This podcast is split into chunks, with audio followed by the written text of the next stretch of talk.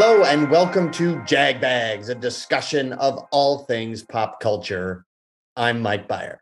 And I am Len Foot. And welcome to the weird program. you are listening live from the studios in Wow. Woodbridge, Illinois. I can't remember a more energetic crowd Yeah. than the one we have tonight for our recap episode. We are recording under extreme duress uh, as game five of the American League Division Series is uh, under rain delay. That means the pins and needles that I am on are at all time levels. How can I even concentrate?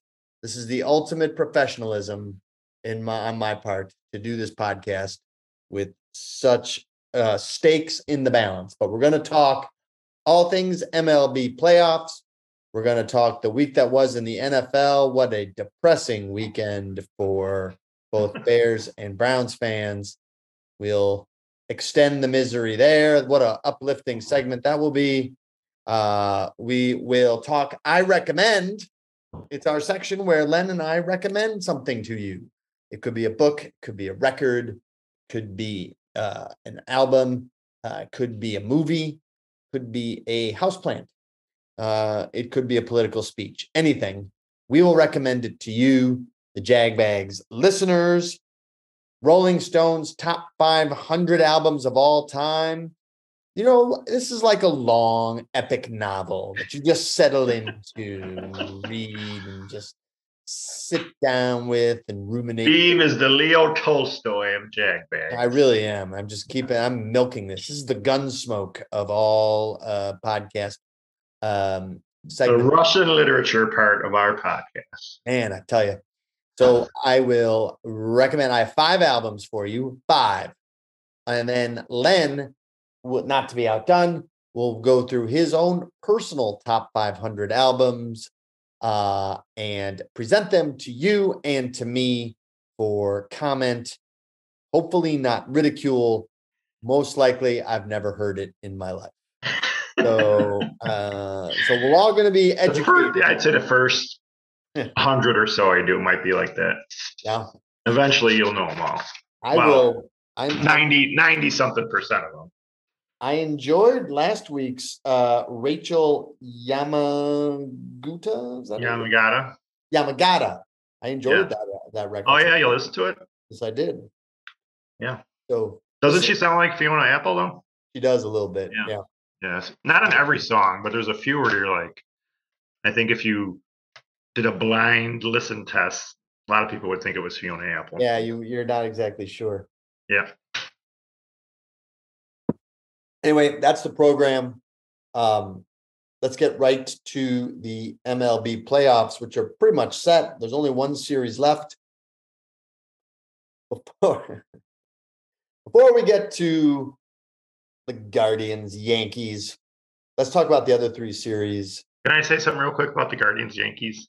Uh, let's just was- let's let's just do Guardians, Yankees. Who cares about Just because there was a, a tweet it said Guardians fans having PTSD seeing a tarp over a field in the do or die game. Uh, at least it's not the tenth inning, I suppose. yeah, Uh, and it's not the World Series. and it's not the World Series. But yes, I I did get a deja vu. I was like, oh great, a rain delay. Well, Yeah. but there's a difference there. Uh the difference being is that yeah, when the rain delay, I don't know. I I speak for a lot of Cleveland fans when I said, well, if they don't score in the bottom of the ninth, the Cubs are going to win this game, and that's what Mhm. happened Yeah. and then the rain delay just kind of put off the inevitable. Um, so I, to me, that was a foregone conclusion. It was, I was not like, oh, we got this, we got this, we got this. Um, it was like, uh, that was our chance. It didn't happen. Um, Mhm. And then the rain. Um, that's that's how I felt. I know I know a lot of uh, fans felt like that, but still, this the atmosphere of the rain delays served to. What'd you do during the rain delay? In the? I put the kids to bed. I was like upstairs. My kids were pretty little. They were already already in bed. I probably Yeah. just sat there like, "Eh." it's such a. I I am again. I'm always amazed that I got through that. Me and Oaken somehow got through that whole series. the way I'm getting. Uh, oh, sorry. good, good. I was just saying the way I'm getting through this series, because there is, it's a, like a mental slog. Mhm. Uh, you know, it's up and down, and it's, uh, you know, we, there's been three, I would say, really like taught very exciting games, and I can't stand Bob Costas and Ron Darling. I just can't. Stand yeah. just cannot deal. And uh and it's funny because I was on Twitter and all the Yankees fans are saying the same thing. The Yankee fans hate Bob Costas and Ron Darling too. I think you know what happens though when you're that invested. See, I, I'm rooting for the Guardians, but I'm not you. I'm not. I didn't grow up in Cleveland or anything, so Yeah. I'm I'm detached enough where they don't really bother me. But I think when it's your team, Yes. those little annoying things they do are just They're magnified. times worse. When you're, you know, you're stressfully watching this game and you're like, "Shut up!" Oh, the uh the, the breaking point for me was when Bob Costas said, and I'm only slightly paraphrasing here, is when he said, Jose Ramirez is a great hitter, but he's also like really lucky. And I was like, that's it. I'm turning this off. That's, I've had it. So I've been watching it. Yeah, on he's only like the third best player in the league. So Yeah. So I've been uh I've been watching it on mute and it's a lot better and I I kind of pace and that's how I'm getting through it. That's why I hope the Guardians win, Beeve. So it's worth your troubles.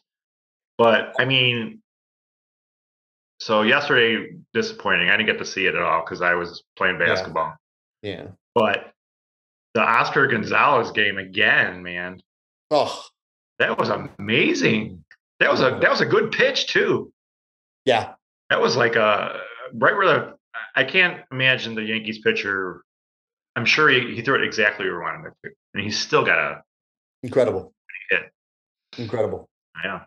And So through the uh, and the drawn game in five is another Oscar Gonzalez game winner so or a 15 to nothing win for the Guardians, which would be less stressful for you. uh sometimes those are more stressful though because you're like, oh don't blow this. 15 to nothing.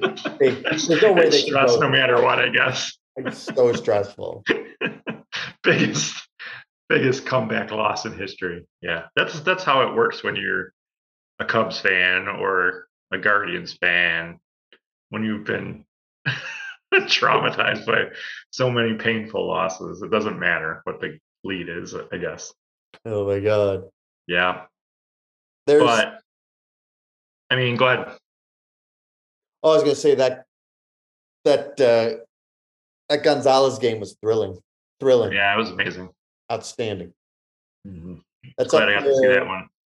That's up there with Sandy Alomar hitting the home run off Mariano Rivera. Um, the Midge, the famous Midge game where all the midges crawled all over Joba Chamberlain and drove him batty, and the Indians won that.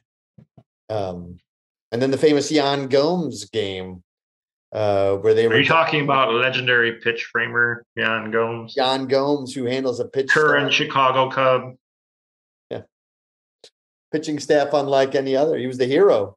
Yeah. No one remembers that game because the the Indians blew the next three, but um, that was right up there. Um, yeah, unfortunately, yesterday, you know, Quantrill, or AKA, um, you know, Cy Young, Mhm. um, he he didn't pitch all that badly, honestly. He just he his weakness apparently is Harrison Bader. Yeah, they can't they can't lose to Harrison Bader. If they're going to lose to the Yankees, let it be Rizzo, please, not Harrison Bader. Right? Yeah, Quantrill does fine with All Judge. people, don't give up homers to him. yeah, he does fine with Judge and Stanton and Torres, and then he gets to Harrison Bader, and it's like, oh, I didn't realize I was going against Joe DiMaggio. Yeah, uh, so I guess every great pitcher has their Achilles heel. the finest undone by Harrison. so mad. I'm so mad when I didn't see it, but I was looking at. I, I like would look on my phone in between games, like fucking Harrison Bader. Yeah. And Cole was Cole was very good. And I, you know, I think there were a couple of situations where the Guardians would get something going and then, you know, they they bring up guys to the plate. And this guy Arias, Francona's starting him at first base.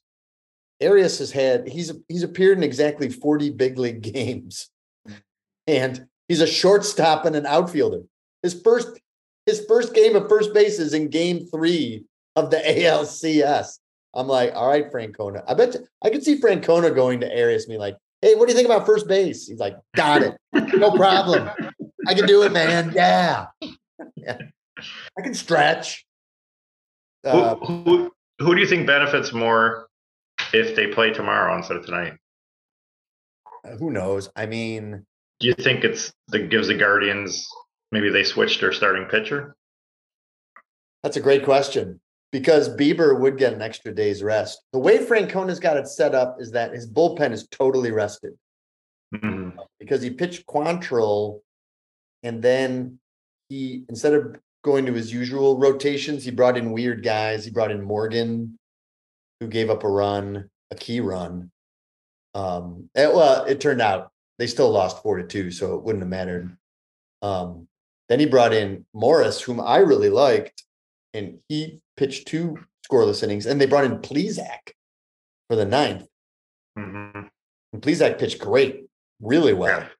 So Francona is the, the plan tonight was hope Civale goes like five, maybe six strong innings, and then get it to that bullpen, get it to De Los Santos, Karinchak, and, and Clase. He might even go Clase. It'd be great if an extra day because then Francona might feel better about having Clase try and get the six out save.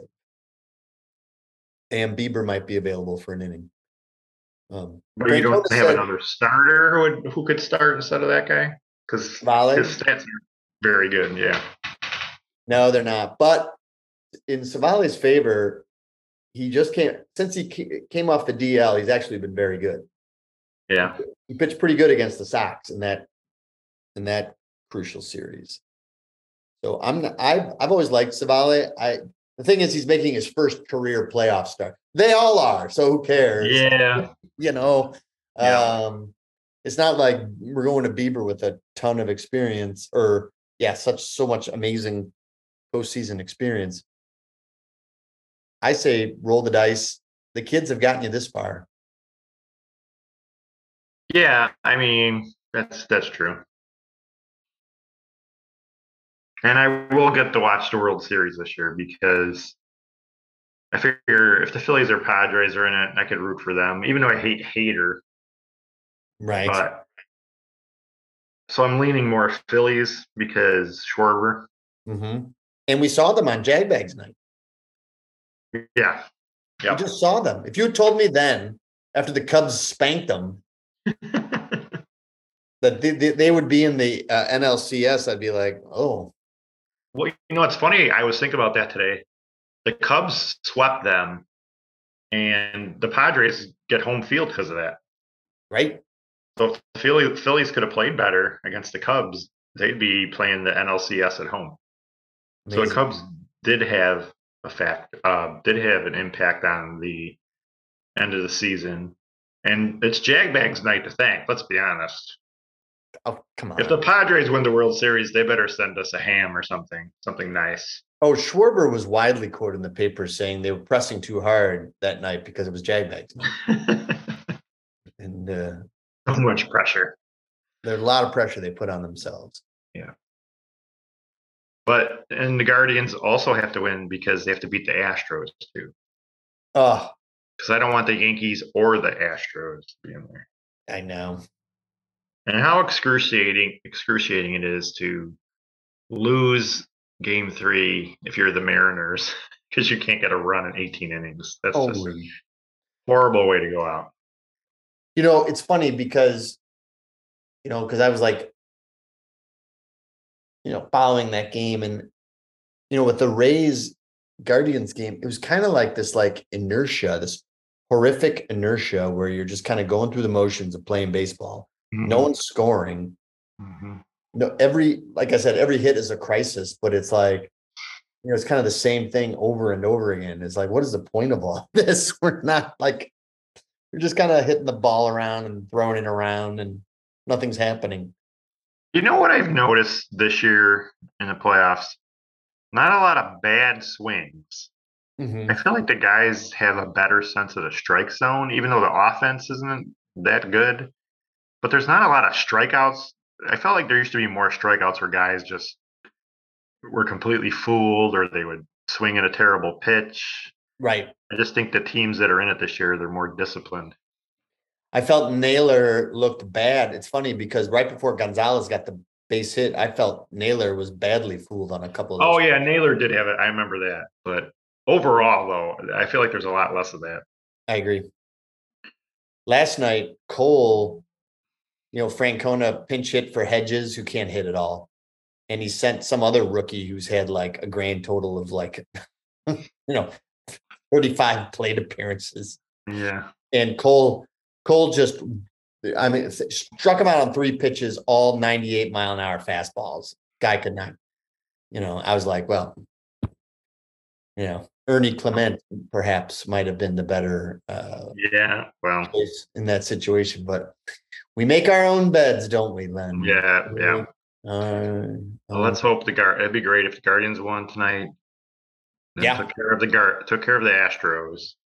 Now that would be a World Series. Guardians, Padres would be fun. Guardians, uh, Phillies would be great. Um, just feel the tradition of Guardians, Phillies. Just feel the tradition. or Guardians, Padres. But the That's. Guardians. I mean, break the streak though, that'd be exciting. Oh my God, I mean, incredible. Yeah. It'd be incredible. Um, all right, anything else on the playoffs? No, that's it. Oh, now we have to talk about the NFL. you go first. The Bears. Losing, they lost on Thursday night to the Washington Commanders. Yes. Score the final score was 12 to 7. Yes. And okay, so Justin Fields, everybody just talks about him only, but the one thing I hated that he did in the game was he had the tight end wide open, easy touchdown. Those are those are you can't miss those. And he even admitted that. Mhm. And like I guess Keyshawn Johnson said that tight end was running scared. That's why he didn't catch it. I'm like, Fields threw it nowhere near him. like, what are you talking about? Did the tight end run away from the ball? Like he was running towards it. It was just a horrible pass. I mean, Fields could have just stood flat footed and flipped it, and he would have had a touchdown. He was that open. So that part, okay, he can't do that. He's got to complete the easy ones. But he made some really good plays. It's that scramble at the end of the game where he got to the five yard line. I could not believe how fast he ran. I that was incredible. Yeah. And then they should have won. He threw a pass to Pettis, who dropped it. Yep. Even though Pettis said he was interfered with, I'm like, yeah, but the pass was in your hands. Catch it. If you oh my God. catch it, game's over. And then Mooney, who's our best receiver and usually makes those plays, he bobbles it and then he catches it. And even the, I don't even know if that would have been called a catch. They said it was, but it didn't even look like he caught that in bounds. And he was short of the goal line. But if he catches it initially, the Bears probably win. Right. And, you know, I felt like Fields made enough plays where they should have won that game. And I'm not saying he played a, a great game. Oh, he also he had that pass to Pettis. That was a great pass too. He he did make some plays. So I feel like you read the pay. I mean, I always read the paper and some of these other articles. These guys got to play better. Eh, Mooney, this is probably the first time I ever got mad at Mooney because he's been a big I mean, he was like a fifth round pick, so he's he's been a big surprise the years he's been on the Bears. But these other guys, you know, catch the ball. Offensive line needs to play a lot better.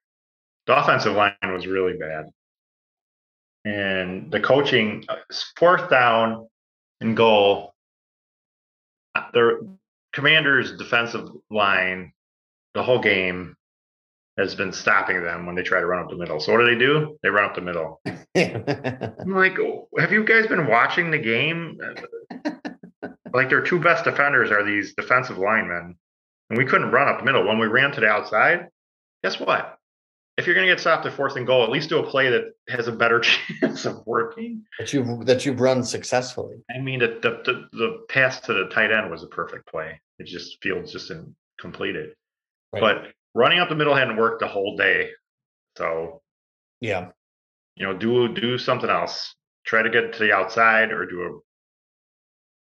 uh, run pass option with Fields. You can't you can't just run it up the middle. Our our offensive line has not did not show that game. They they usually block pretty well in the run, but they were very very bad that game. I mean, Herbert had one really good run, but that was all him almost. He just broke tackles and got that big 64 yard run. I think we didn't score because of that either. just a frustration fest. Yeah. So you feel it's like missed opportunities or they could have scored the Bears could have scored 28 points. It's the red zone. They couldn't score in the red zone. Yeah. They should have they should have won that game 28 to 12 or whatever, 28 it, and because uh, the defense played well, the only reason the Commanders scored is because Velus, I think his name's Velus Jones, he fumbled mm-hmm. again on a punt. Guy's fumbled twice already. He's he actually made a couple nice plays on offense, but two fumbled punts, and he's you know six games into the season, and both of them have been costly.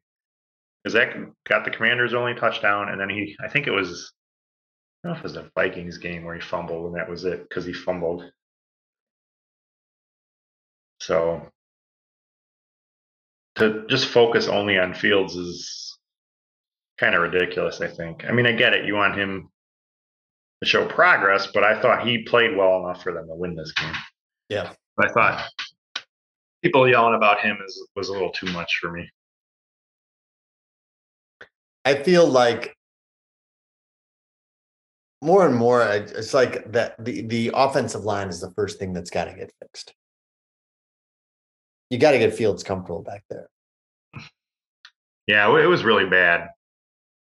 That's one like i didn't watch the game um, but just from the reading and i watched the highlights it just how can you be comfortable? How can you you know make plays if you're just under duress all the time?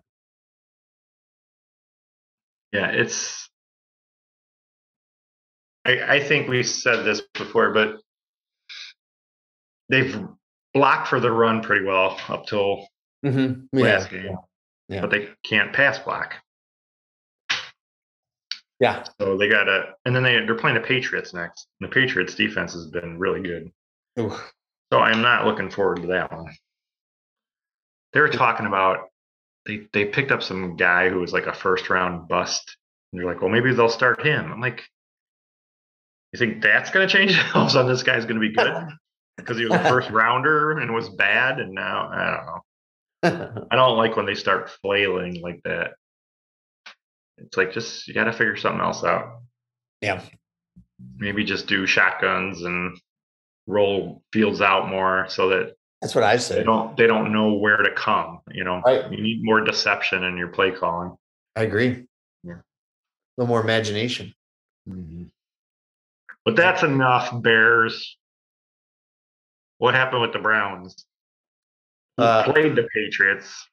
Yeah. So my brother and my dad and my brother-in-law were at the game, and they said the, the highlight of the game was Browns and Patriots fans both chanting together at the end of the game, F the Yankees. the Yankees. the the highlight of the game. That's great. um, yeah, the Patriots defense. I mean, it's a Bill Belichick defense, and so they were ready. I mean, the Browns have the best rushing attack in in the league, and they could do nothing. Chubb or Hunt did nothing against uh, the Patriots, and so they just stacked the they just stacked the line and dared Jacoby Brissett to beat them. And um, you know, Brissett was horrific. He like he he threw two bad interceptions and he fumbled. And um I mean they had four turnovers and you're just not gonna win. You're never gonna beat the Patriots if you have four turnovers. Um Did you watch the game? no, I watched uh I watched highlights. Um, I wonder their quarterback, how their quarterback is, because he played well. Bailey oh Brissett or No, the Patriots quarterback. Bailey's that he was lights out. Never heard of him. Their third string quarterback. Yeah. And the Bears got a long rest before they play them. They don't play till Monday. So they'll have almost a week and a half. So if you have a week and a half to prepare against, uh, uh, granted, the Patriots defense is good, but they're a three and three team. Mm-hmm. So pressure's on the Bears coaching staff to figure something out for that game. Yeah, I mean, if you can't find something, some weaknesses for that long a time, that doesn't look good for your coaching staff. Yeah, the question is whether this guy Zappe is like the new Tom Brady, like a guy, a someone off the scrap heap that Belichick has will mold into a, you know, a winner, or whether he's just lucky because uh, he's undefeated, and not only that, he's playing great. So, you know, he looked he looked uh, pretty unstoppable according to uh, my uh, my men on the ground. Uh, Yeah. unable to uh completely unable to stop uh, uh him so you know But your the Browns division continues to struggle. The Ravens keep throwing games away. i know So the Browns aren't out of it. nope they've just got to um no they've just got to basically i mean the defense they've got to figure out the defense um because i mean it, they they were they were carved up by the patriots uh passing attack Mm-hmm. and you know you can't give up 38 points in the NFL and expect to win many games. And they've got the Ravens next week and I mean Lamar Jackson's been he got off to an amazing start but he's been a lot more mortal. And they can make things a whole lot better if they can beat you know the and the you know the Ravens aren't really exactly scaring anybody. So No, and their confidence has to be shaky now, considering how poorly they've how poor their record is. I know. And they they've blown three leads and did not look good against the Giants. So they're hoping they can like relax against the Browns a little bit. Figure like we can beat them because they're the Browns. So if for whatever reason they can the Browns can come out and say, you know, we're not sucking today. We are not. We're not going to suck. Going to be good. Um you know, the defense is going to remember how to cover people. That'd be good. And uh and it'd be great if the line could open holes for Chubb and and Hunt. Um Hunt's been not good. Yeah, I've noticed that.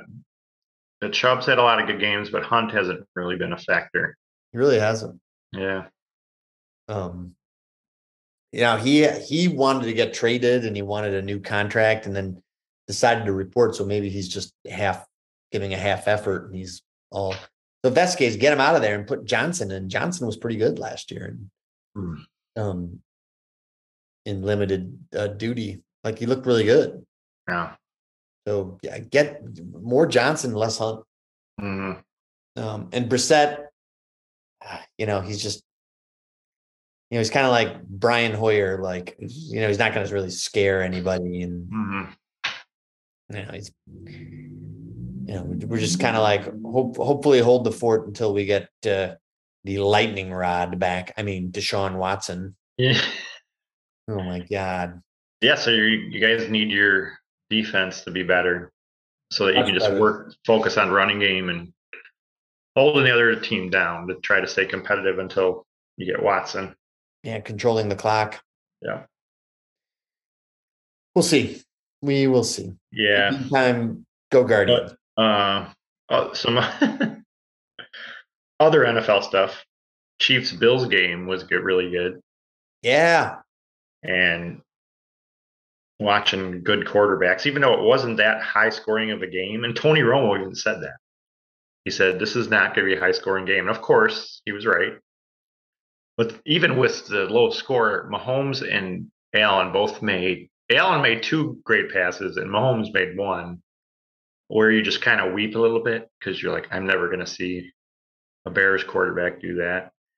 Allen dropped in two perfect passes, those touchdown passes. Those were perfectly in stride, just dropped right in the receiver's hands without them breaking stride. Impressive. And then Mahomes threw a touchdown pass. The guy wasn't even open. He just kind of winged it in there, and the guy was almost like surprised the ball was there.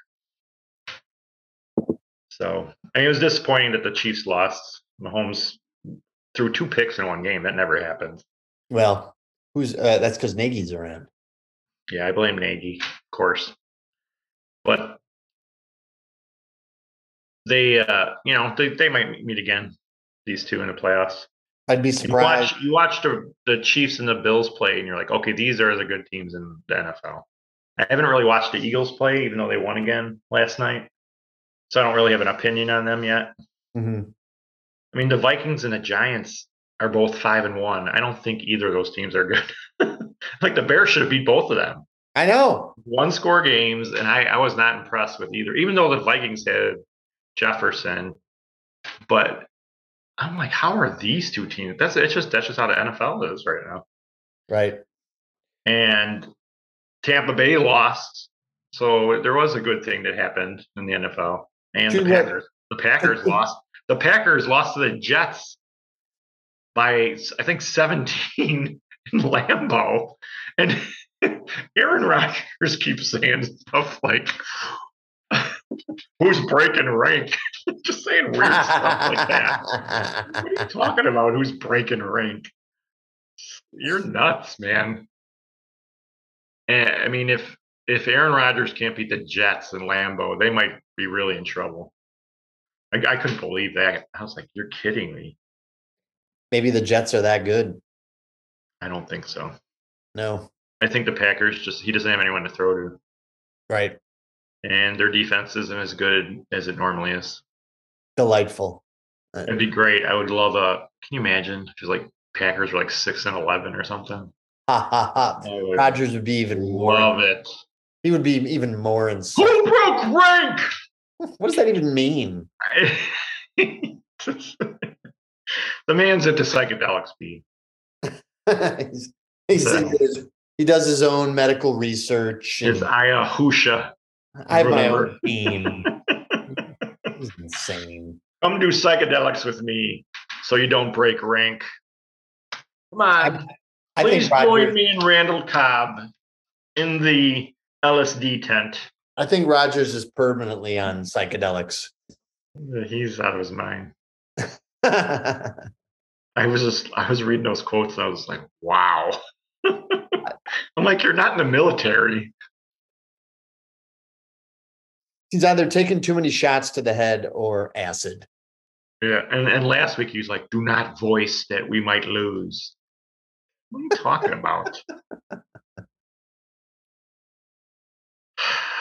He's reading too many. I did see him at O'Hare in the self-help section, so maybe that's part of it. Yeah. Yeah. I was like, "Do you need help, sir?" He's like, "No, I've got it." And then and then you called him a bunch of names. I know you did. I was like, "Wait a minute." I couldn't because I'm a professional, but I wanted to. There's a bookstore code. Yeah. Anyways, Now, we move to I recommend. yes. Why don't you start Beef? All right, mine is a movie, it's a or a film or a documentary, and um, the name of the documentary it was uh, put out in 2015. I don't know if you've seen this, maybe you have. Um, the name of the documentary is called "Drunk, Stoned, Brilliant, Dead." No, I wanted to though. It's the uh, it's the story of the National Lampoon hmm uh, magazine. Very good. Uh, super interesting. Um, and it just really just basically, uh, it's basically the story of National Lampoon, and uh, the um, the the people who are interviewed. I mean, it's like a who's who. It's uh, they interview Chevy Chase, um, uh, John Goodman, Billy Bob Thornton, um, PJ O'Rourke, um, Judd Apatow, Tim Matheson, Kevin Bacon, um, Belushi's widow, Ivan Reitman, um, just to name a few. And uh, and it basically just takes you from the founding of the magazine by uh, Doug Kenney and uh, Henry Beard, two Harvard grads. Doug Kenney is probably best known. Did you ever see um, the movie about uh, national about Kenney and National Lampoon? I think it was called "A Futile and Stupid Gesture." No, no, no. I thought it was okay. I know all about the story because it was in the Caddyshack book. A lot of it. Yeah, it was. Um, so um, there's a lot of, in addition to like the magazine stuff and how that got started, there's also a lot of, it was so popular that they um, started doing live shows. Um, they formed a comedy troupe, and that's where they, you know, found Belushi and Chevy Chase and Bill Murray and Brian Doyle Murray and all the Second City people. And then they were doing radio, and then they all got hired by Saturday Night Live. hmm So they they covered all that, and then they uh, went out and conquered, uh, um, you know, L.A. and did Animal House and and Caddyshack, and um, and just talked about how, um, you know, their approach to they they really did a great job of like explaining wh- why they were so popular from the beginning, and I think it was just they said a lot of things that people thought but dared not say and they put it in a magazine and college kids went nuts for it because they were like Mm. "Ah, i've been growing up you know in a you know very rigid home and here's this hilarious magazine that is uh says the craziest things and there's like nude there's nudity i didn't realize how much nudity was in there Oh, I knew. Just for the just for the heck of it. I just want to put some naked girls in here. Yeah. and uh some great quotes uh Anne Beatts was like um she said you know how did i make it to saturday night live? Well i made it on my back. And uh, like she just just came out and said it. Wow. and uh What's it on? Where'd you watch it? amazon prime Amazon Prime. yeah um very very well done um the o'donoghue stuff is great a lot of stuff you'll uh recognize chevy chase talks about a few bits that he did with belushi Mhm. Uh, that was great Mhm. really great um and so just some insights into michael o'donoghue's personality doug kenney's personality um just what a crazy environment. The last thing i'll say about it was they focused a lot on the art direction of the magazine which i thought was cool and how they really started to take off once they got an art director who's like you need to make it look like an actual magazine. So they did a uh, spoof issue of mademoiselle where they had their models pretending to leap off buildings and uh, you know tied to railroad tracks and uh, but it looked they, they said you know you're you- you're trying to go for this groovy, trippy kind of 60s thing, but no, you've got to take the satire all the way, and that includes making fun of the look of magazines. Yeah. And uh, then they made fun of Time, and they made fun of Sports Illustrated. They had National Lampoon that looked like Sports Illustrated, and it was like blind umpires. A thing, uh, the you know, the next wave of the future, and uh, you know, and it, it looked like an actual sport the issue of Sports Illustrated. Um, so I recommend it. Uh, very good. Drunk, stoned, brilliant, dead. Okay. My I recommend is feeding goats at the Brookfield Zoo. Let's talk about the Brookfield Zoo. We went there yesterday. Very fun time because it was Boo at the Zoo, Mhm. and Darby wanted to go. Yeah, Because there, possi- there was a possibility of treats. We only got a couple treats, but it was you know it was fun. It's really fun actually. And there were a couple. Well, it was both the the highlights. The highlight of it was there's a a I don't know what it's called. It's like a play zoo. We only just spent a couple bucks because we're members to get in. And we'd been there, we'd been in it before. There's like wallabies who are out. Right. Wallabies just hang out. And I knew that because we'd gone there before, but it's still funny. You're like walking around this track and they're just sitting there. Hey, how's it going? we're just gonna hang out over here. I always it's always interesting when animals just are comfortable with humans. They don't even flinch when they're around them. So there was there was two things that were really cool in there. One was you could buy like a little stick with some bird food on it and then just go in there with your stick and wait for a bird to eat it. And it took a while, took like 10, 15 minutes, but they finally started eating one bird off of Darby's. She's all amazed. And uh, I did it a little bit too. And it is it's they're just gnawing at your the food on your stick. And so that was fun. And then we went to this other area where there were goats. And I'm like, oh, cool, you know. And all the goats were out. I was like, Go, wait a minute, these goats are wandering around with us. And maybe I just didn't know about it.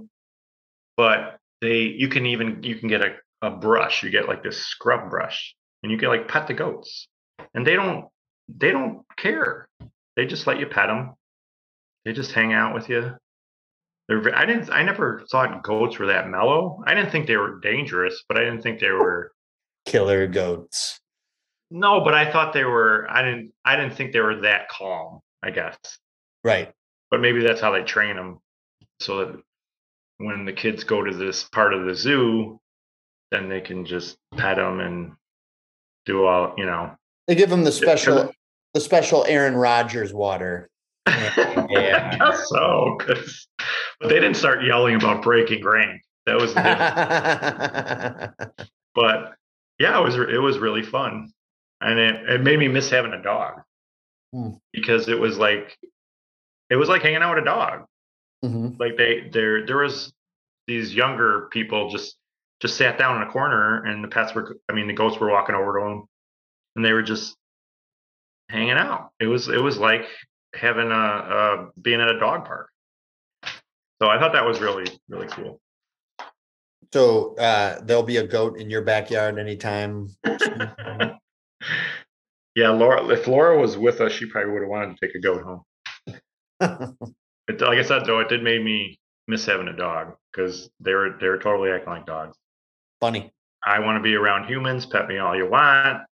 I'm gonna hang out with you guys because I enjoy your company. the cool goats at the Brookfield Zoo. That's my I recommend. I love it. I love it. The Brookfield Zoo is like world renowned. Like it's a Yeah. very famous. Yeah, we've we've had a membership for a long time now, Yeah. and it's really evolved from when we used to go there and be there all day, but not really do specific zoo stuff. We'd be at the playground, or we'd be in. It's called the Play Zoo, but it's basically just the kids are playing with uh, stuffed animals and like they call it the animal hospital and things like that. But now the kids more want to see the animals, so it's more it's more fun instead of just sitting there for eight hours waiting them to get tired. You Right. guys ready to go yet? Nope. All right. Uh, before we, uh, before we get to Rolling Stone, uh, a little quick news break. The tonight's Guardians Yankees game five officially canceled and will they'll pick up on Tuesday, the, uh, Tuesday, the eighteenth. So three o'clock. Yeah. start. So we'll see. So we'll calling, see. calling, calling sick beef, right? I don't feel, I'm gonna, I ought to, I already uh, am uh, not going to feel well around three o'clock. Heard it here first. Feeling very, very uh, COVID-y. I can't possibly be bothered. Um, Got to work on your excuses, beef. I really do. I feel, up with co- something I feel. COVID-y. Is that bad? yeah, that's bad. People will be like, oh, yes, of course, Mike. Oh, God. Oh. Um, I'll have to run home and watch it, beef. yeah, You'll probably see the second half of the game. Yeah, hopefully it'll be 15 to nothing and then I'll just be Yeah. a total wreck. I'll just, just end it now. Just cancel it. 15 to nothing. You're not going to come back. And you don't you won't even get a break if the Guardians win. Bam, back to it the next Next day. day, Yeah. right to Houston. Yeah. The hated Houston. And it's you guys are playing the if you win tomorrow, you could have the great accomplishment of destroying two baseball Satans in one postseason. Oh my God. Mhm. One That Satan at a time. Fantastic. One Satan at a time. We're so close. Yeah. Um, before we get to Rolling Stone, if you had told me at the beginning of the year when we did our MLB preview episode, you had said, and the Guardians will be in game five of the ALDS against the Yankees. I'd be like, what a season. Wow. Great. Yay. Yeah. So, But you keep- really want them to win now. I know, right? They're, They're playing so close. well too. It's it's not it's not a fluke. They're just a good team. They're, they're playing super well, super well. So you want them to finish the job tomorrow. Exactly. They will, Len. Yeah. I do think a day of rest helps though, because now I feel like there's a little more pressure. There's pressure, more pressure on the Yankees, anyways, because the Yankees are the big, big budget team. They're playing at home, and they don't want to lose to this young upstart team. So I think the Guardians are going to feel if they can score early, put the pressure on them. Yeah. And the Guardians have the lights out closer that the Yankees don't. I think, yeah, if the pressure increases, you you'll be able to feel Yankee fans' frustration as well. Yeah. Because uh I went on Twitter after the game three and Yankee fans were just it was fantastic. so amazing. Loved it. yeah. Um, but they're really down on this for whatever reason. This year's team is not. They're everyone's down on the. They won 99 games, but compare them to the Cubs since the All Star break. The Cubs had a much better record in the second half of the season than the Yankees. The Yankees barely finished with a 500 record in the second half of the season.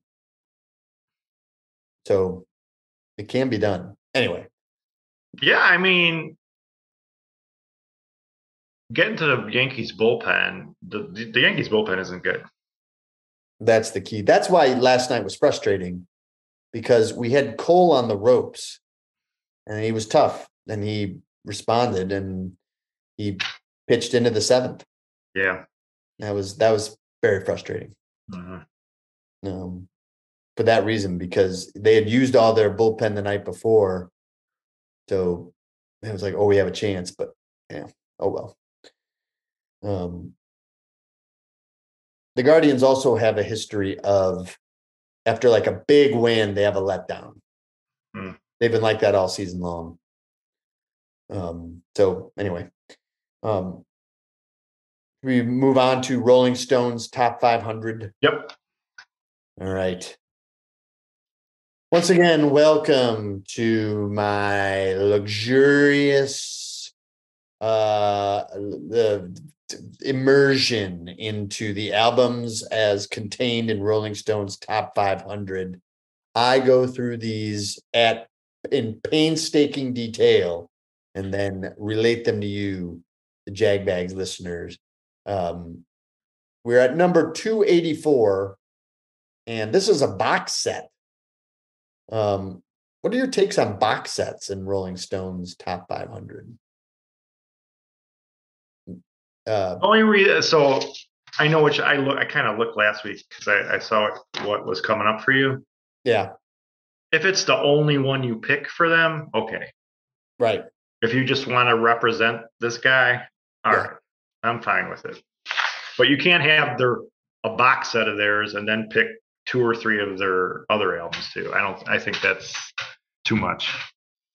I agree, and you know what? I mean, a, a box set for Merle Haggard um, is I'll definitely take it because I'm a big Merle Haggard fan, and um, you know I think a four disc set that is a lot, mm-hmm. and honestly, I think his 60s and 70s stuff are better than his 80s and 90s. So I would, for this one, probably if it was just like his greatest hits from like 62 to like 75, I'd be like, this should be much higher.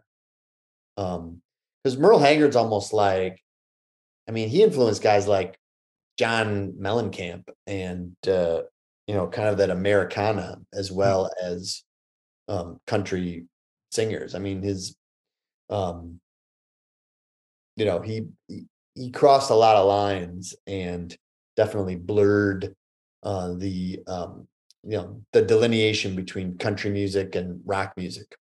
Um, and uh, so um, and the lyrics are great and uh, so but if, if you're going to include his 80s and 90s stuff, then I think 284 is probably a good spot. Um, are you a, are you a Merle Haggard fan at all? I didn't really know. I remember when I when I did mine Rolling Stone Top 500 back in the early 2000s. Enough. You stop it. You were all impressed that I listened to the whole thing. That's right. You did. That's right. Now but it does have his greatest song, Leonard. I liked listening to it. I can't. I mean, I don't know him that well, but I I, I enjoyed it. Um, I don't. Yeah. I don't go deep into Merle Haggard or anything.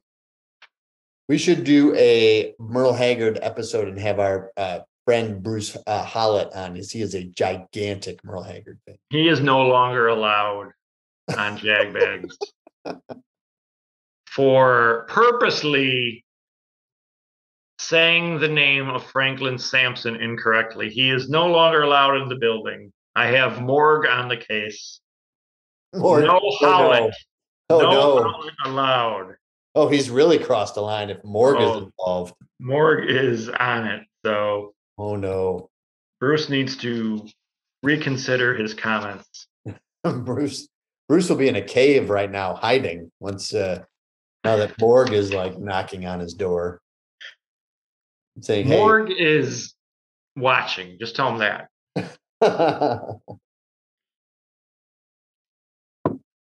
That's enough to give anyone pause.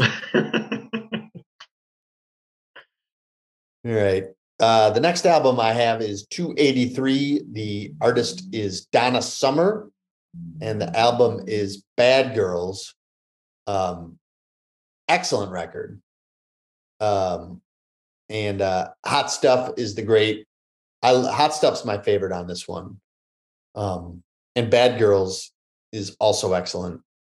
And uh, yeah, do you, do you know the song Sunset People? Yeah. Yeah, that's a great, great song. Um, and uh, so I think I don't know. Donna Summer's got a great voice, mm-hmm. and she mm-hmm. really tapped into the whole disco, um, you know, uh, you know, genre, and made herself the queen of disco. And I think any top 500 list has to have Donna Summer album in there. Um, I don't know if it's this high. Uh, maybe it's because I've heard all these songs way too much. I'm sick of them. Maybe Yeah, put Bad maybe Girls. 400. I think I'm almost still tired of Bad Girls and Hot Stuff. Oh yeah, And I really like Donna Summer, but I, if I'm gonna listen to her, I'd rather hear like Heaven Knows and Last Dance and I Feel Love, stuff like that. Sunset People. Bad Girls and Hot Stuff, man. I heard those songs Too much. eight billion times Correct. when I was a kid. Yes. Yeah. Yeah, too much. Um, 282. Frank Sinatra in the wee small hours. Um, are you a Frank? What have we talked about Frank Sinatra? We have, we have. When I when I listen to this one, and I like them. Yeah. I'm not like a. I don't even. I like him, but I don't know tons of his stuff. Yeah. So something like this was new to me. I mean, I know his big songs, Right. and I like him enough where I have I have a playlist of some of his stuff. My dad had my dad. My parents weren't like big music fans, but my dad had a Sinatra double album. I remember it was one of the few albums he had. I remember that my parents had September of My Years. That's the only Frank Sinatra album they had. yeah. They didn't even have like a greatest hits or anything. Mhm. But I discovered him in college of all places. Um, eh, he had a little renaissance in the late '80s, um, which is pretty wild. Um, but I, uh, I thought uh, the Rolling Stones' definition of this uh, is pro- it's one of the first concept albums, and it's true. Um, it really sets a mood of, you know, a guy who's lost his girl and he's lonely and he's in a bar and just kind of a sad sack. Um, and uh, it, it captures that mood very, very well. Um, so I, I think uh, you have to have Frank Sinatra in here, you know, at least one album. Um, I would say two, but this is this is a terrific record. Mm. Um, so I think it belongs. Uh, album 281 uh harry nilsson nilsson schmilsson are you a harry nilsson fan Yeah, I like him. I think you're a bigger fan than I am, but I do like him because we've talked about him a couple times on here. When Yeah. I listened to this one, and then we, I think we talked about his documentary once. Uh who's harry nilsson why is everyone talking about him? Yeah, that was a good documentary. excellent. Yeah his first uh four or five albums are very good. Yeah I, I think i really like this. It's kind of a grab bag. It's like there's songs like all over the place and um you know there's uh without you which is the huge Mhm. that's the huge hit. Yeah. And i think that's his most schmaltzy kind of um you know radio friendly kind of uh um hit and uh Yeah, if you listen to him, it, it doesn't seem like a normal Harry Nilsson. Like if you hadn't heard that as a hit, you would think it was different for him. You're right. right right i think he was kind of going for it trying to be a star and Mhm. that was uh um you know that was that's like a fm like you know number one kind of uh, big uh and he went by nilsson too. He didn't go by harry nilsson. He's he went by nilsson. Um his first few albums are i think a lot better than nilsson schmilsson um did you ever hear his cover of the beatles you can't do that? No. it's really it's clever and it's amazing because it's like a medley so the the the song is you can't do that but then he weaves in about three or four other beatles tunes that kind of go in and out of the song it's really really amazing and that's what got um that's how the beatles got aware of him. And uh, I mean, Lennon and McCartney were like, uh, I think that's in the documentary where they were asked, "Who's your favorite American uh, artist?" and they and they both said Nilsson. Yeah. So um, I really like this record. Um, I think there are others that are better. Um, there's uh, there's Harry. Um, there's um, there's also um, a touch of Schmilsson in the night, which is which is uh, I like. There's Aerial Ballet. Um, those are all really good uh, albums as well. Um, and he wrote a few songs for the Monkees as well. Um, so What monkey songs? uh, he wrote uh, the um, he wrote Cuddly Toy, Oh yeah, yeah, I knew that. and he also wrote uh, Daddy's Song. Mhm. Um, so I mean, he was like a, a well-regarded uh, songwriter uh, as well. Um,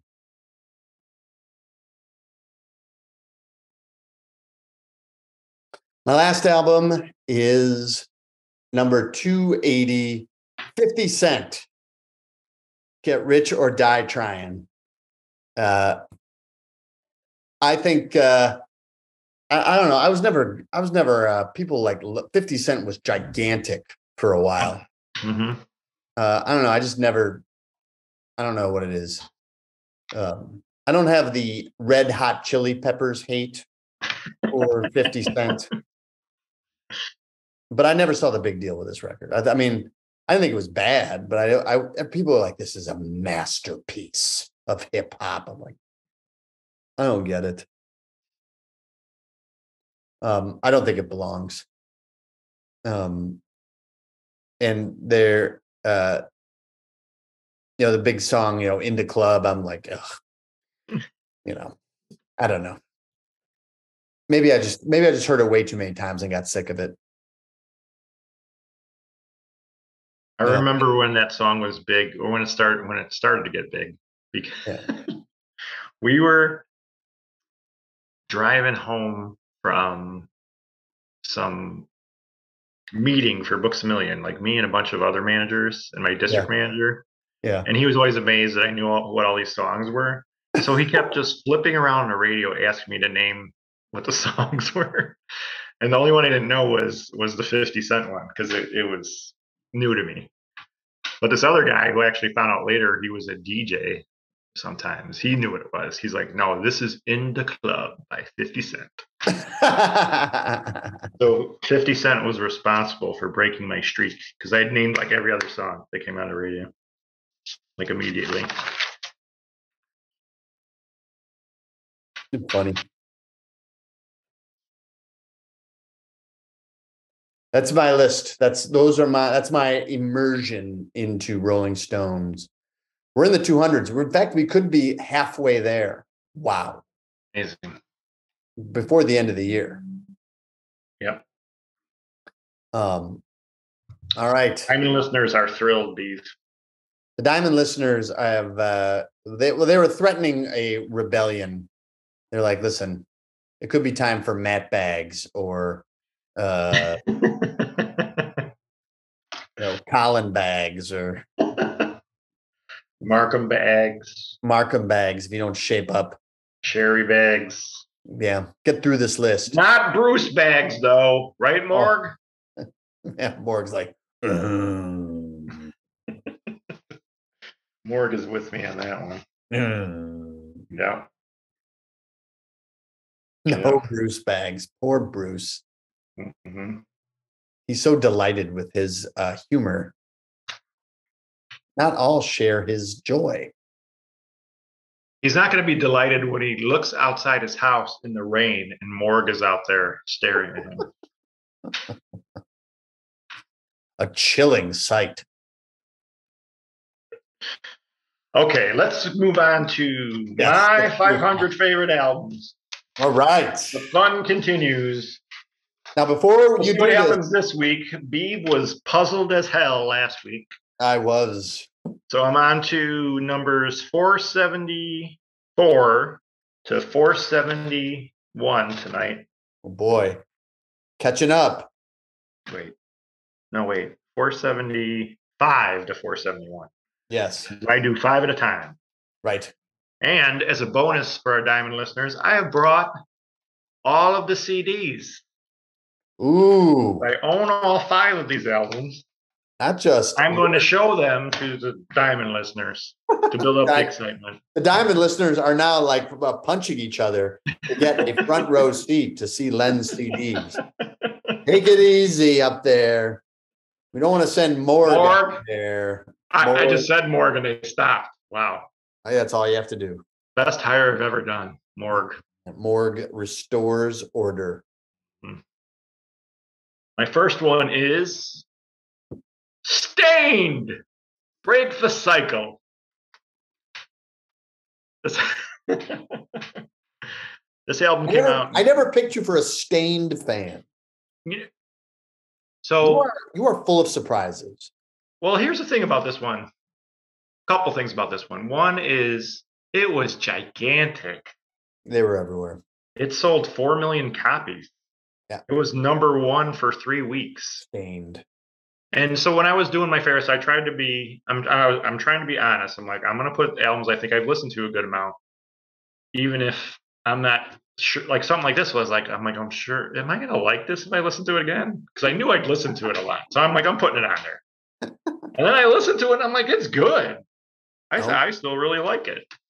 Jams It's jams. It's, you know, this album a little bit at least, right? a little You know, bit. Sure. in a while, right? And Yeah. uh, outside.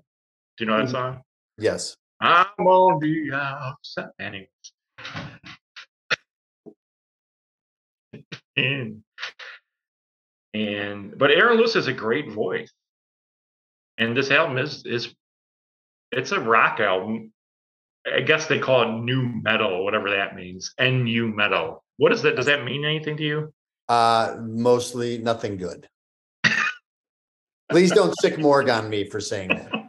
No, I, No, Morg. No, stay back. Stay back, Morg. But yeah, it's been a while out outside. Outside, I remember hearing outside. Not the al- not the version that's on the album, but hearing it on the radio, and it was like him and Fred Durst. I was like, "Wait, Fred Durst can sing?" And I'm like, "No, that's not Fred Durst. That's the other guy." Oh, And I think that's part of the reason why I got interested in this album. Because I'm like, that, that's that's a really good song. So, and then the song "Fade" was pretty popular too. And um, again, he's he's got a really good voice, and I was very pleased to. And um, it's kind of like the Rolling Stone Top 500 when you listen to something and you're like, oh yeah, I want to listen to that some more now. Even though these are one, a lot of these I own. I mhm. mean, some of them not listen will maybe possibly have disappeared from my collection if they were cassettes that stopped working or I had them on vinyl and they got destroyed or whatever. But this one still got it. yeah. It's unfortunate though because Aaron Lewis kind of turned into a lunatic now. One of the headlines that came up when I was researching Staind was he said that ivermectin magically cured his COVID. So, Oh, so he's an intellectual. yes. I see. So his his next album is going to be a duet with Aaron Rodgers. So look forward to that. It's going to be called "Don't Break the Rank." It's Staind called- Rodgers. Called breaking ranks with Rod and uh, Aaron Rodgers. Sure to be coming up, and I recommend soon from us. Once we get our hand, hands on that album, when the Packers don't make the playoffs this year. Yeah, he'll have enough time to record with Staind and their political, their political uh, treatise. Yeah. So what's the B verdict on this one then? Uh, I'm going to give a respectful uh, and uh, supportive hell no. Uh, Morg, please, Morg, no more, please. Morg, look over there, Bruce. He's making fun of Franklin Sampson again. Run over there. All right, so there's a no for that. No, I vote no. You don't like any of the songs? You know, I'm just not a new metal fan. It's just not. I think it's for the most part. I'd I'd, I'd rather listen to regular. Well, metal. what other bands do you think are new metal? Well, that's a great question. I mean, I put um Well, let's go like Korn. No. Mhm. Uh, I put Slipknot in the new metal category. Yeah. Uh, I put Linkin Park, Disturbed, and of course Limp Bizkit. Biz with I'm the, not a fan of most of them, but one of them will be coming up in the countdown later. Not today, but now a lot of people. there's a couple listed though that I like. I like Faith No More and Incubus. Incubus. They've Rage, uh, Against, Rage Against the Machine's okay. yeah, there's put- there, yeah, there's a lot of bands that aren't very good in new metal. So maybe they just you know I I hear new metal and I think Helmet and I'm like oh no. yeah, it's not a Hall of Fame list, that's for sure. So, I'm scrolling through these new metal bands. all right, Yeah, there's about four out of fifty that I like on there. I think. right. It's a real scourge, a musical scourge, of, you know, but you know, a stain, if you will. yeah, Um, but that that's another reason I think I kind of had the same thing. Like, eh, Staind is that kind of, but this one's good. This one's good. Number four seventy four. I think this album is kind of new metally, but it came out in 1996. It's Wither, Blister, Burn, and Peel by Stabbing Westward. I've never heard this album. Really? No. I love how incredulous you are. What? You've never heard? Well, because uh, you're you're a big music fan. I'm Yeah. surprised when you haven't heard of something. well, we run in. This wasn't like a ja- you know what's interesting about this one is it's considered a hard rock album. And I guess I must have heard it on the radio and decided to buy it because I read today that there's a song called What Do I Have to Do on there that was their most well known song on this album, and MTV played it a lot. Hmm. In 1996, I guess MTV was still relevant for music. So that that's how this al- album did fairly well. okay. And there's another song called Shame on there that was a modern rock hit. It charted. Yeah, and this was their only album I felt like did much because they had four albums from 94 to 2001. Okay. And then but what's what's funny is this year after 21 years they released an album. Oh, that's interesting. So I got to give that one a listen if I can find it or see if it's on streaming or anything. So they put it out this year then. Yeah. Wow. So uh all right. 21 years later, it's time for more stabbing westward. Understand. the world has been clamoring for new stabbing westward content. oh, I didn't do my uh I didn't do my lyric for Staind Beef. Okay, let's. And it's been a while since I could hold my head up high. And it's been a while since I said I'm sorry. Hogan likes Stain, doesn't he? Or he likes it's he's, he likes that It's song. been a while. Everybody just kept singing that all the time. Been Him and Joe. And just randomly singing for no reason. Just go, it's been a while. Been a while. And, and yeah, so I guess this one was almost like a radio deep. Not, I don't even call it a deep cut, but it must have been got played in like the hard rock stations in Chicago. And that's all I knew about it. Stabbing westward. Yeah, stabbing westward. Yeah. What do I have to do to make you happy? What do I have to do to make you understand? What do I have to do to make you want me? From stabbing westward's hit. What do I have to do? What do I have to do? 1996. so that's what Beeb does not know stabbing westward. Do not know stabbing westward. Ignorant. Let's just say be ignorant, beeve. I'm curious if any other Jagbags listeners know stabbing westward. Let We're us know. that, uh, yeah, send us, drop us a line. We're on Facebook and Twitter, Instagram. If, if you think we should, in fact, devote an entire episode to stabbing westward, drop us a note. 21 years later, a new album. Been a while. Just that alone, we could talk about. Yes.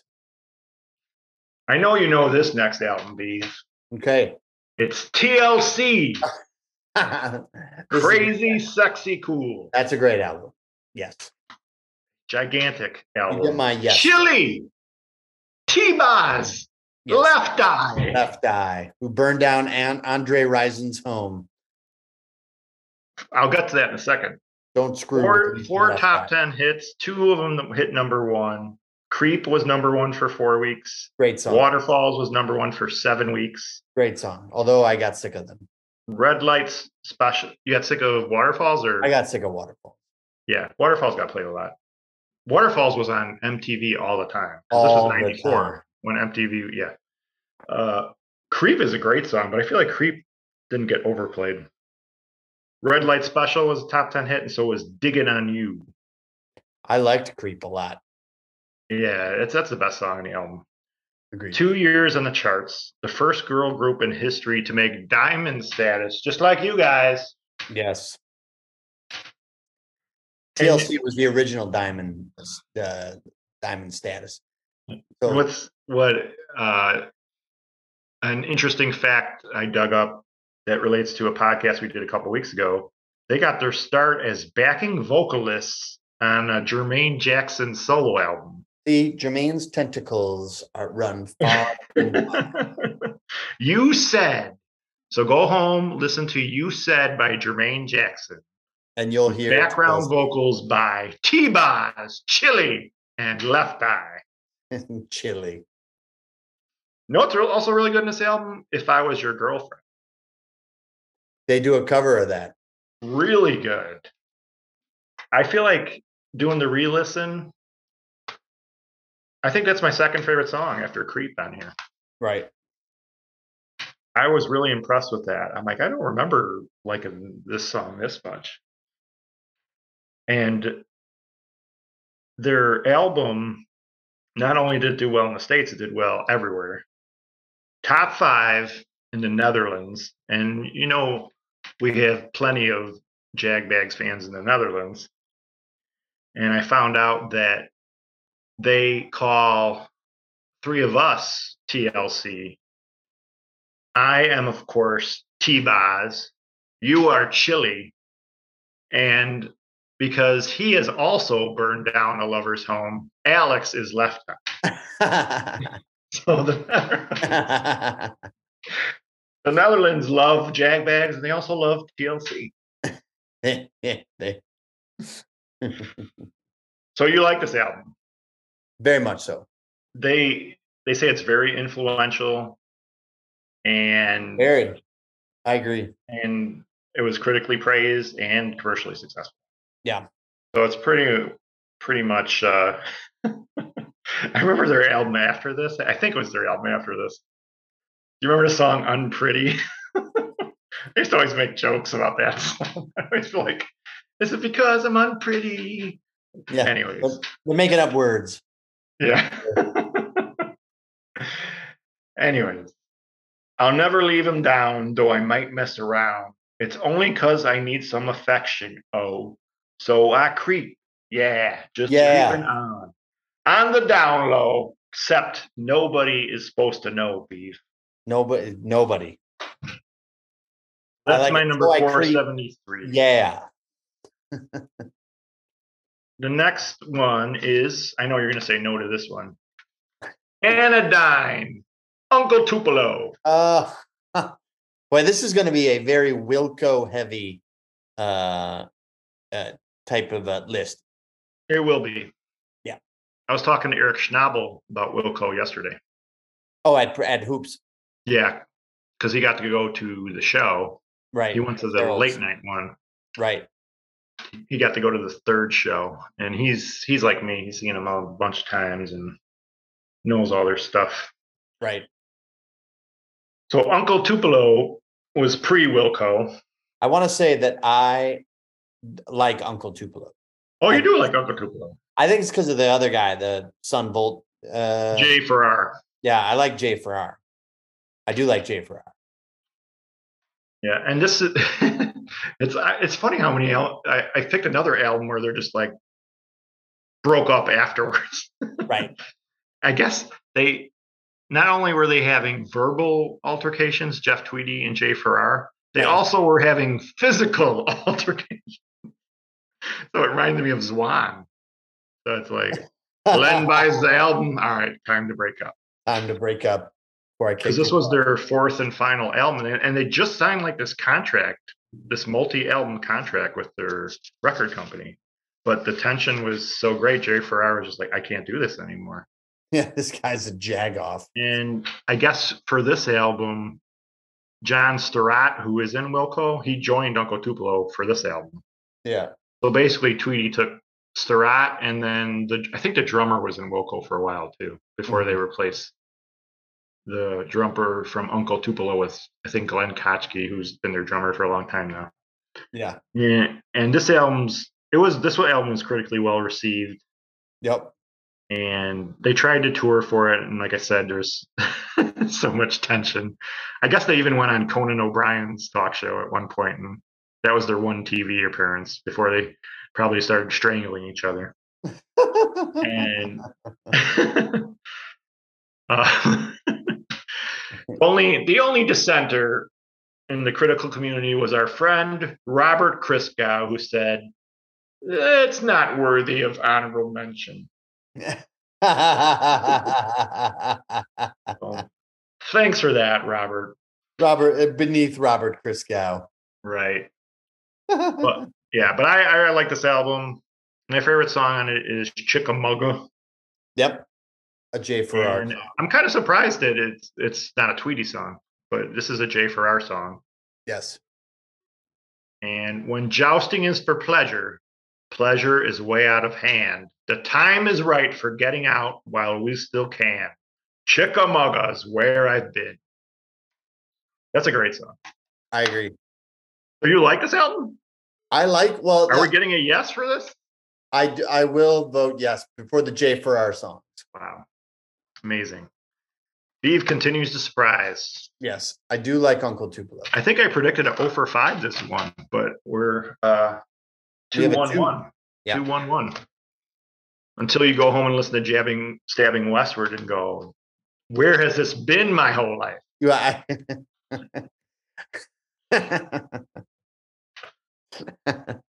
And to finish up, Diamond listeners are applauding. They love visuals. Yes, they're ready. Rubberneck by the toe. Actually, they're just called Toadies. No, the Rubberneck by Toadies. I have not heard of Rubberneck by Toadies. Really? Nope. Damn. I love your uh incredulity. You're incredulous like Because I respect your your knowledge. It's a compliment. It's a uh, compliment. I think uh, our friends Angie and Sully, they saw them in concert with some other group, which I thought was funny because I knew this was coming up. Possum King. This, this was like a Q101 band. You know how we talked about Q101 bands last week? yeah. They played this. That's how I heard this album. And Possum Kingdom was the biggest hit off of here Mhm. which which is really disturbing lyrics. and originally people thought he was just relating a true story, but he just made it up. But it's like about this guy just terrifying terrorizing this woman, Oh boy. asking her if she wants to join God, or it's just really creepy song. But it was a pretty big Q101 hit at least. And No, it's it's funny you might know you might know a couple of these songs even if you listen to it. Away Away got played a lot. Mhm. Mr. Love, Tyler, and Backslider. Came out. Wait, oh, I didn't write down what year this came out. 94. 94. Yeah. So I was uh knee, neck deep in the factory by then. I think I was not really paying too much attention to like the music scene. And um in my defense. Yeah. But it's it's a, it's fun going back to these. I'm glad I liked all of them. Yeah, Toby. uh, I hadn't. I don't think I'd listened to any of these. I don't know. I'm trying to think which one I probably. I probably listened to TLC not that long ago. But the other ones, it's it's fun digging them out. yeah. And like I said, the way I'm doing it is okay. Did you listen to this a lot? Then okay, then it should be on the list. even if now I might go, wait a minute, that's not my favorite anymore. so that finishes me up. So they were Rubber from Neck. Dallas Fort Worth. by Toadies. Toadies. Grunge. They consider them grunge. I consider them more hard rock, I guess. Alternative. Kind of in that gray area. To be in the shade, the oldest trees above my head. When I'm away, I know in my heart there is a heaven. That's off their song Away, which isn't disturbing like Possum King. Like Possum Kingdom. So that concludes it for the week. Oh man. pleasantly surprised. Me and Beav are gonna go jam out to some Uncle Tupelo. when We're gonna go, we're gonna head down to Liquor Box and save our seats for game five. Blasting out the Uncle Tupelo. Put on some chickamauga. That's a good song. Then we're gonna sneak in some Wilco, we're gonna Yes. convert Beav into a Wilco fan. Uh, uh, any last thoughts before we wrap up our recap episode? No, I'm really, I'm really enjoying doing my five favorite albums. So I hope all of you listeners are as well. And again, let us know about Stabbing Westward. Yes. Or Toadies. Maybe uh if you write in and say, I love Toadies, where have you been, Beeve? Uh, good question. In 94, I'm not sure where I was. I was around in the city. but, Uh, uh could have been uh could have been doing some Aaron Rodgers like uh, things back then. Maybe. memory. Maybe. Yeah. I was at that- ties. I was at ties with Beav many times, so Oh man. Yes. definite possibility. definite possibility. Uh, well, thanks very much for listening. Uh, please tell a friend about us. Your kind words are our best and uh, most reliable um, form of advertising. Uh, we can be found on pretty much any uh, reputable podcasting platform that includes Spotify, Apple, Amazon, you name it. We're on there. Twitter. We are so close to a thousand followers on Twitter. Follow us If on you're on Twitter. Twitter and haven't followed us yet, please follow us. We can Do reach it. a milestone of a thousand followers. Thousand followers. The money will soon be following right after that. Um, we're also on Facebook. We're on Instagram. Check us out. Drop us a line. Uh, let us know if you'd like to buy a Jagbags T-shirt. We have them for you for sale. A steal at twenty dollars. Let us know. I'll pop one in the mail to you, and you can walk around. Uh, these are very well made shirts. Uh, they are form fitting, flattering to all figures, and uh, um, a, a, a, a great buy and for a great cause, which would be our pockets. Uh, so Definite conversation starter. a definite conversation starter. Uh, thanks once again for listening. When you're ready to listen, put a little jag bags in your ear.